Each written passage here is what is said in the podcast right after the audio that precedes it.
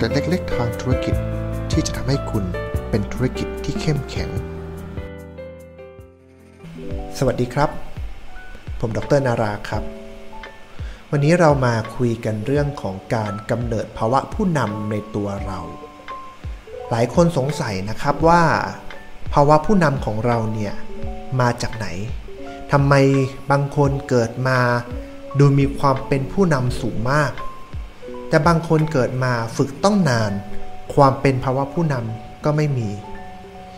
ในการเกิดภาวะผู้นำของเราจะสามารถแบ่งออกมาได้เป็น 3 รูปแบบด้วยกัน รูปแบบแรกคือคนที่มีความเข้าใจในตัวเอง เข้าใจในสภาวะผู้นำของตัวเองมาตั้งแต่เกิด อันนี้เป็นลักษณะของโครงสร้างสมอง สมองเขาเกิดมาเพื่อมุ่งเป้าเพื่อทำความเข้าใจกับตนเอง เขารู้เลยว่าอะไรคือสิ่งที่สำคัญที่สุดของเขา นี่เป็นธรรมชาติของมนุษย์ที่เกิดขึ้น ผู้นำเหล่านี้จะแสดงออกได้ค่อนข้างชัด เป็นคนที่กลัวคนน้อย และสามารถนำตัวเองได้ มีความมุ่งมั่นให้กับตัวเองได้ เพราะรู้ว่า ความมุ่งมั่นหรือพลังงานที่ตัวเองใส่ลงไป ในแต่ละครั้งแต่ละเรื่องแต่ละเรื่อง ผลตอบรับที่ได้กลับมาคือเป้าหมายที่เขาต้องการทำให้เกิดความสุข และการรู้สึกที่ดีต่อตัวเอง คนแบบนี้เนี่ยครับไม่ต้องฝึกภาวะผู้นำอะไรมากมาย แต่ต้องฝึกทักษะกับการใช้ชีวิตร่วมกับคนอื่น ไม่ว่าจะเป็นเรื่องของการสื่อสาร เขาต้องฝึกในการเข้าใจคนอื่นร่วมกันสำหรับการที่เขามีความสามารถในการเข้าใจตัวเอง บางครั้งต้องทำการเข้าใจคนอื่นด้วย และเขาเองจะต้องฝึกเรื่องของการหักห้ามทางอารมณ์ หรือที่เรียกกันว่า EQ เพราะว่าพอเขามีความต้องการสูงมาก มีความโดดเด่นในการเข้าใจตัวเองมาก ๆ บางทีจะมีการมุ่งไปสู่ความต้องการของตัวเองมากจนเกินไปจนหักห้ามอารมณ์ของตัวเองไม่ได้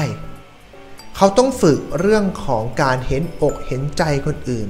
เพราะคนอื่นอาจจะไม่ได้คิดแบบเขา ให้ลดภาวะของความ คิดว่าตัวเองเป็นศูนย์กลางของจักรวาล แบบที่ 2 นะครับ เป็นผู้นำที่ต้องปั้น ต้องสร้าง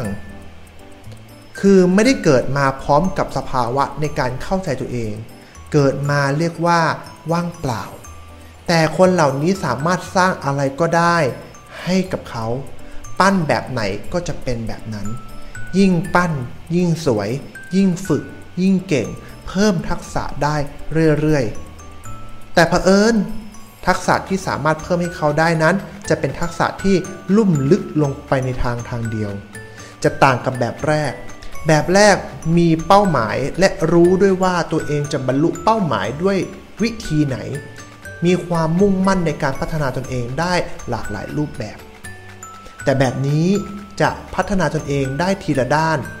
แต่ลุ่มลึกมากกว่าแบบแรกหลายเท่าเลย คนเหล่านี้จะต้องทำการสอนทำการฝึกทำการกำหนดให้เขามีความคิดเป็นขั้นเป็นตอน แล้วเขาก็จะค่อยๆพัฒนาความเก่งของตัวเองเพิ่มขึ้นไปเรื่อยๆเรื่อยๆทีละขั้นทีละขั้น คนแบบนี้เนี่ยตอนเริ่มต้นจะรู้สึกว่ามันช้า มันอึดอาดแต่พอได้เข้าที่เข้าทาง เขาจะไปได้เร็วและไปได้ไกล ถ้าใครเคยอ่านมังกรหยก ก็จะเห็นตัวละครอยู่ตัวหนึ่งที่เรียกว่าก้วยเจ๋งก้วยเจ๋งเป็นคนที่ดูเหมือนคนโง่ เป็นคนที่ไม่ทันคนแล้วก็คิดว่าตัวเองเป็นคนโง่อยู่ตลอดเวลา แต่วันหนึ่งก้วยเจ๋งได้ไปฝึกวิทยายุทธฝ่ามือมังกร แล้วเขากลับเป็นคนที่สามารถฝึกบรรลุได้จนประสบผลสำเร็จ แล้วเก่งอยู่วิทยายุทธเดียว เพียงแต่ว่าเขาจะไม่สามารถไปพลิกแพลงในการใช้วิทยายุทธนี้กับเรื่องอื่นๆได้ ไม่สามารถรับมือกับสถานการณ์ที่เปลี่ยนแปลงไปได้ ดังนั้นคนแบบนี้จะต้องทำการฝึก ให้เขาได้รู้จักแก่นของการเปลี่ยนแปลง รู้จักการใช้ชีวิตในหลาย ๆ ด้าน แต่ต้องฝึกทีละด้านให้เข้าใจถึงแก่นของแต่ละเรื่องแต่ละเรื่องไปได้เรื่อย ๆ แล้วเขาจะเป็นคนเก่ง เป็นผู้นำที่เก่งอย่างน่าเหลือเชื่อ เพียงแต่เป็นผู้นำที่เก่งในสถานการณ์บางเรื่อง ไม่ใช่ทุกๆเรื่อง แบบที่ 3 นะครับ เป็นแบบที่อยู่ตรงกลาง ระหว่างแบบแรกที่รู้ตัวตนอย่างชัดเจน กับแบบที่ 2 คือแบบที่ต้องปั้นได้ทีละเรื่อง ผู้นำแบบนี้เป็นลักษณะแบบที่ลอกเลียนแบบ เป็นแบบที่เขาจำเป็นจะต้องมีโรโมเดลให้กับตัวเอง แล้วเขาสามารถที่จะเรียนรู้ Copy มาเป็นของตัวเองได้ ผู้นำแบบนี้เนี่ยสามารถที่จะ เปลี่ยนแปลงรูปแบบของการเป็นผู้นำตามสถานการณ์ต่างๆ ได้ เพียงแต่ว่าเขาจะต้องเคยเห็นตัวอย่างของการเป็นผู้นำมาเสียก่อน ดังนั้นคนแบบนี้จำเป็นที่จะต้องเรียนลักษณะของภาวะผู้นำและกรณีต่างๆ ที่หลากหลายรูปแบบ เขาไม่สามารถที่จะสร้างรูปแบบของผู้นำด้วยตัวเองได้โดยลำพัง คนที่เป็นแบบนี้ต้องเข้าใจ และต้องหา role model และต้องไม่ยึดติดกับ role model ด้วย เพราะว่าสถานการณ์เปลี่ยนแปลงไป จึงจำเป็นที่จะต้องใช้ผู้นำที่มีการเปลี่ยนแปลงรูปแบบไปเรื่อยๆ คนที่เป็นนักบริหาร คนที่เป็นคนพัฒนาทรัพยากรมนุษย์ ต้องดูให้ออกว่า คนที่อยู่ในองค์กรของเรานั้น เป็นผู้นำรูปแบบไหน และตัวเราเองเป็นรูปแบบไหน เราต้องมีความเข้าใจในตัวเองก่อนว่า แบบไหนคือสิ่งที่ใช่สำหรับตัวเรา แล้วเราจะใช้สิ่งนี้ไปพัฒนาคนอื่นได้อย่างไร เช่น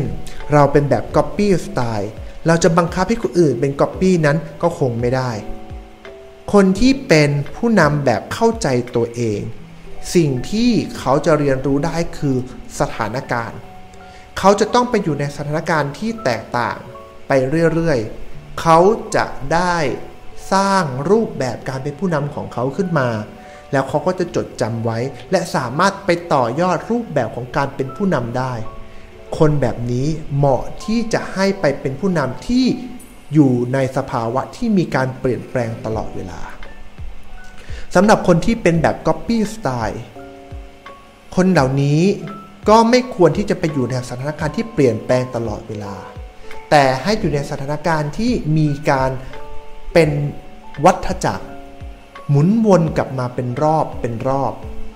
แล้วเขาจะเรียนรู้ว่าเมื่อครบวัฏจักรครบหนึ่งฤดูกาลไปแล้ว เขาจะต้องเผชิญหน้ากับสถานการณ์อะไรบ้าง เขาก็จะสามารถที่จะเป็นผู้นำที่เก่งขึ้นได้ในที่สุด สำหรับคนที่เป็นแบบว่างเปล่า คนที่จะต้องสร้างขึ้นมา เขาก็ควรจะอยู่ในสถานการณ์ที่ค่อนข้างนิ่งในตลอดเวลา ถูกฝึกให้มีลำดับขั้นตอน 1 2 3 4 และ 5 แต่คนเหล่านี้จะมีข้อน่ารักอยู่อย่างหนึ่งคือ เป็นคนที่ไม่เบื่อง่าย เป็นคนที่มีความมุมานะสูง อยู่กับเรื่องเดิมได้นานๆดังนั้นคนที่เป็นผู้บริหาร เมื่อเจอพนักงานของตัวเองแบบนี้ ต้องให้เขามีแสดงภาวะผู้นำในสถานการณ์ที่เหมือนเดิม ในสถานการณ์ที่ไม่มีการเปลี่ยนแปลงมาก และถูกกำหนดรูปแบบของภาวะผู้นำเอาไว้ แล้วเขาจะแสดงความโดดเด่นออกมา จนกลายเป็นผู้เชี่ยวชาญในแต่ละสถานการณ์ที่ถูกฝึกถูกกำหนดเอาไว้ตรงนั้น นี่คือรูปแบบทั้ง 3 รูปแบบ ในการเกิดภาวะผู้นำของเราเอง สวัสดีครับ ติดตามเรื่องราว สาระและเกร็ดความรู้ได้ในตอนต่อๆไปครับ